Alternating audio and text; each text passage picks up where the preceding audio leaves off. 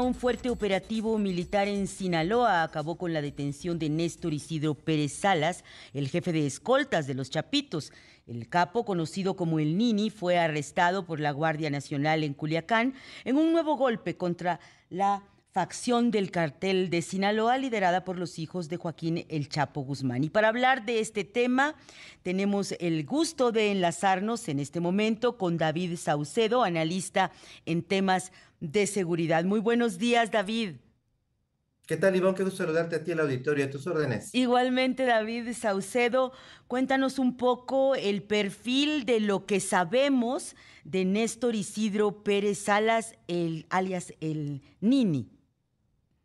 Sí, de acuerdo con la información que circuló de manera profusa eh, distintas agencias eh, norteamericanas de seguridad, el Nini era el jefe de sicarios de esta facción del cártel de Sinaloa llamada Los Chapitos, compuesta, conformada por los hijos del Chapo Guzmán. De hecho, eh, la propia DEA ofrecía una recompensa eh, para quien ofreciera datos que permitieran su localización.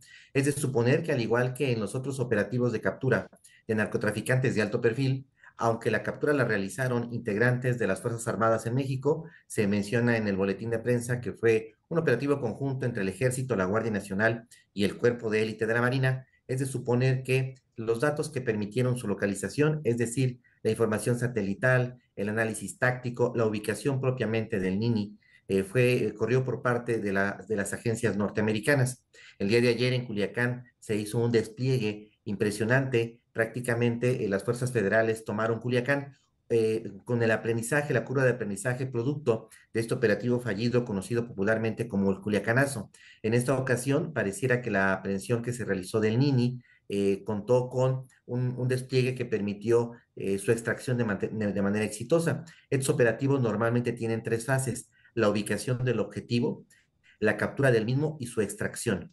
Eh, es de suponer a su vez que el gobierno norteamericano solicitará de inmediato la extradición del Mini, porque sabemos que nuestro sistema penitenciario es sumamente poroso, sumamente corrupto, y seguramente estarán tratando de extraditar al Mini para que se sumen a la larga cadena de narcotraficantes que están prestando testimonio bajo este esquema de delación premiada que tiene la DEA para obtener información que permita el desmantelamiento de las organizaciones criminales en México. Mm, David Saucedo, ¿qué tan relevante eh, sería esta captura para fines de investigación, de profundización de lo que podría ser esta eh, supuesta red que también incluiría pues el tráfico presuntamente de fentanilo y qué tanto eh, tendríamos con su captura un corte profundo de la operación de este grupo criminal?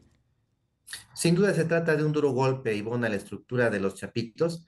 Eh, el cártel de Sinaloa ha desplegado una estrategia de relaciones públicas, incluso ha tratado de frenar los envíos de fentanilo de algunas de sus organizaciones satélites. Eh, habíamos pensado que quizá la captura, la recaptura de Ovidio y su, y su extradición a los Estados Unidos, quizá tendría a las autoridades en Estados Unidos satisfechas. Sin embargo, con este nuevo golpe en contra de los chapitos, pareciera que el gobierno de los Estados Unidos va de frente en contra de la, estructura del cártel de Sinaloa, sobre todo por dos factores, Ivonne. En primer término, eh, eh, se mantiene el, número de muertes en Estados Unidos producto de la ingesta de fentanilo en varias ciudades de los Estados Unidos. Es un auténtico problema de salud, un problema social. Pero en paralelo, estamos en una época preelectoral. El presidente Biden está buscando la reelección y un tema de campaña sin duda va a ser, ya lo es, el tema del combate a las drogas, el tema del combate al fentanilo, y el presidente Biden, junto con su equipo de gobierno, tienen que mostrar, resultados en el combate a las mafias que se dedican a la producción y exportación de fentanilo. De ahí que eh, eh, parecía que la DEA en esta ocasión ha seleccionado al cártel de Sinaloa como el objetivo eh, principal de sus embestidas en contra del consumo de fentanilo, como en su momento lo fue el cártel Jalisco Nueva Generación. Mm, David, Saucedo, analista en temas de seguridad. ¿Qué tanto esta detención estaría también siendo una señal de buena voluntad en la colaboración que tanto ha reclamado la administración de Biden al gobierno mexicano, sobre todo después de aquel operativo fallido del 17 de octubre de 2019? Coincido plenamente con tu apreciación. El gobierno de Andrés Manuel López Obrador está acatando prácticamente las directrices, todas las directrices que se envían desde Washington en materia de seguridad. Eh, eh, desde luego que esto significa un, un, punto a favor del gobierno del presidente Andrés Manuel López Obrador en esta agenda bilateral tan, tan compleja que tiene con los Estados Unidos. Eh, las autoridades del Gabinete de Seguridad hace poco vinieron a México, sostuvieron reuniones con el presidente mexicano. Eh, eh, ha habido autoridades de alto nivel a lo largo del año visitando de manera oficial y de manera extraoficial a las autoridades en México con el objeto de que se avance en el combate de las mafias del crimen de, de las mafias que se dedican al trasiego de drogas a los Estados Unidos. Durante la primera mitad del sexenio de Andrés Manuel López Obrador, tú lo recordarás, hubo una actitud laxa de brazos caídos que tuvo un momento, momento icónico, eh, como lo fue eh, el saludo que le dio el presidente Andrés Manuel a la mamá del Chapo. A raíz de las presiones de Washington en contra del gobierno mexicano, esa actitud cambió y ahora eh, podemos decir que el gobierno mexicano se encuentra combatiendo eh, casi al mismo nivel a los dos grandes grupos de macrocriminalidad que hay en México, el cártel de Sinaloa y el cártel Jalisco Nueva Generación. Mm, y estamos conversando con David Saucedo, analista en temas de seguridad, sobre esta detención de Néstor Isidro Pérez Salas. ¿Qué poder puede tener un hombre como este jefe de escoltas de los Chapitos, David Saucedo, si fue capaz, como se le atribuye en la investigación correspondiente, de haber organizado el Culiacanazo, que habría sido pues el cerrar una serie de accesos de Culiacán para impedir con violencia incluso que se detuviera al Chapito qué formación militar tiene, qué cómo se involucra con este grupo y cómo logra este poderío que me imagino también tiene que ver con corrupción de ciertos mandos que le permitan actuar de esa manera, David. En efecto, era el jefe de sicarios, era un grupo, el jefe, el comandante de un grupo de operaciones especiales, un grupo de élite que estaba a cargo de la seguridad de los chapitos. De acuerdo con información del gobierno mexicano, fue uno de los comandantes que organizó el Culiacanazo, lo que permitió la primera fuga, eh, bueno, la primera eh, eh, puesta en libertad de Ovidio una vez que había sido capturado por las fuerzas federales. Desde el día de ayer empezaron a circular imágenes profusas de su detención, un, un, hombre realmente joven, apenas 31 años, que es muy joven, habrá tenido 27 años en el 2019. Seguramente. en el caso de Sinaloa y específicamente de esta organización criminal, lo que tenemos son liderazgos muy jóvenes, es decir, eh, niños y adolescentes que toda la vida vivieron inmersos en la vida del narco. De ahí que su transición a la estructura criminal del cártel de Sinaloa eh, sea a edades muy tempranas. La mayoría de los narcotraficantes eh, que alcanzaron la fama y la fortuna en su momento, desde Miguel Ángel Félix Gallardo, Caro Quintero e incluso actualmente como los Chapitos, evidentemente el Nini, son hombres realmente jóvenes este, que rápidamente escalaron en la pirámide social, la movilidad, movilidad social que les da el narcotráfico.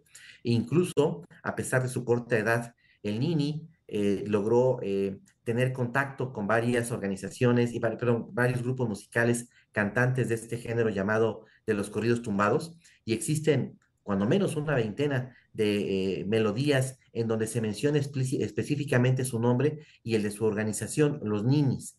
Es decir, es un hombre extravagante que siguió un poco los pasos del Chapo Guzmán y que al final pareciera que quizá esta misma situación fuera que permitió su detención. Es decir, sus gustos, sus extravagancias y esta actitud poco discreta que llegó a tener eh, siendo él el jefe del cuerpo de seguridad de los Chapitos. Toda esta información que nos compartes, David Saucedo, experto en temas de seguridad, parecería indicar que sí se trata de una detención que habrá de cortar eh, una eh, funcionalidad y una capacidad de operación de este cártel en la zona del Golfo. Cuando menos de los chapitos, de la facción de los chapitos que han recibido golpes de manera regular por parte del gobierno federal y de las autoridades en Estados Unidos. Ha habido un incremento de eh, decomisos de los envíos de droga de los chapitos. Ellos mismos han tenido que contener limitar las exportaciones de fentanilo, lanzando una serie de ataques en contra de algunas organizaciones satélites que en el estado de Sonora son franquicias del cártel de Sinaloa, pero que se dedicaban de manera independiente, con el conocimiento evidentemente y beneplácito de los chapitos, a exportar droga. Ahora se captura al líder, al, jefe de, de, seguridad de los Chapitos. Me parece claro el mensaje. A pesar de la estrategia de relaciones públicas que, ha desplegado, que han desplegado los Chapitos, tú recordarás una carta abierta que hicieron circular en medios de comunicación, deslindándose del tráfico de fentanilo, no pareciera haber tenido ningún impacto. Eh, las autoridades en Estados Unidos están tratando de desmantelar a los chapitos, están eh, eh, incrementando el poderío, la fuerza con la que están cerrando el cerco en su contra. Lo que resta ahora es saber de qué manera van a responder los chapitos frente a este desafío conjunto de las autoridades en México y los Estados Unidos tengo claro que no se van a quedar de brazos y, saben contestar y responder de una manera contundente frente a estos desafíos de la autoridad. David Saucedo, ya para despedirnos rápidamente, los tiempos en que se legisló al vapor en el Congreso mexicano para frenar la colaboración con la DEA habrán quedado atrás, los resquemores este operativo estaría diciéndonos que volvieron los momentos de colaboración bilateral en ese sentido y con estas agencias de seguridad? Tengo claro que así fue. Me parece que quien realiza la detención, de acuerdo con las imágenes, es el cuerpo de élite de la Marina. La DEA únicamente confiaba en ellos, específicamente en el, almirante Marco Antonio Ortega Siu, que fue el artífice de la captura de muchos narcotraficantes de alto nivel en los años, en los años pasados. Eh, el Ejército y la Guardia Nacional hicieron un eh, patrullaje de presencia disuasiva por todo Culiacán para evitar que hubiera un levantamiento como lo protagonizaron en su momento eh, de los Chapitos y específicamente el Nini, con el apoyo del Mayo Zambada, con esta liberación de presos del penal de Culiacán que se realizó en este episodio llamado como el Culiacanazo. Sin ninguna duda, eh, las autoridades en Estados Unidos nuevamente tienen el control de las capturas de narcotraficantes de alto nivel en México y aunque lo nieguen de manera permanente las autoridades en México, desde luego que estos operativos son dirigidos, orquestados eh, y eh, teledirigidos por las autoridades en Estados Unidos, desde luego con el beneplácito de las autoridades en México. Pues muchísimas gracias por esclarecernos el panorama de esta detención, David Saucedo, especialista en temas de seguridad. Estaremos en contacto. Muy buen día para ti y gracias por acompañarnos en esta emisión informativa. Muchas gracias a ti, Ivonne. Te mando un abrazo. Dos para ti.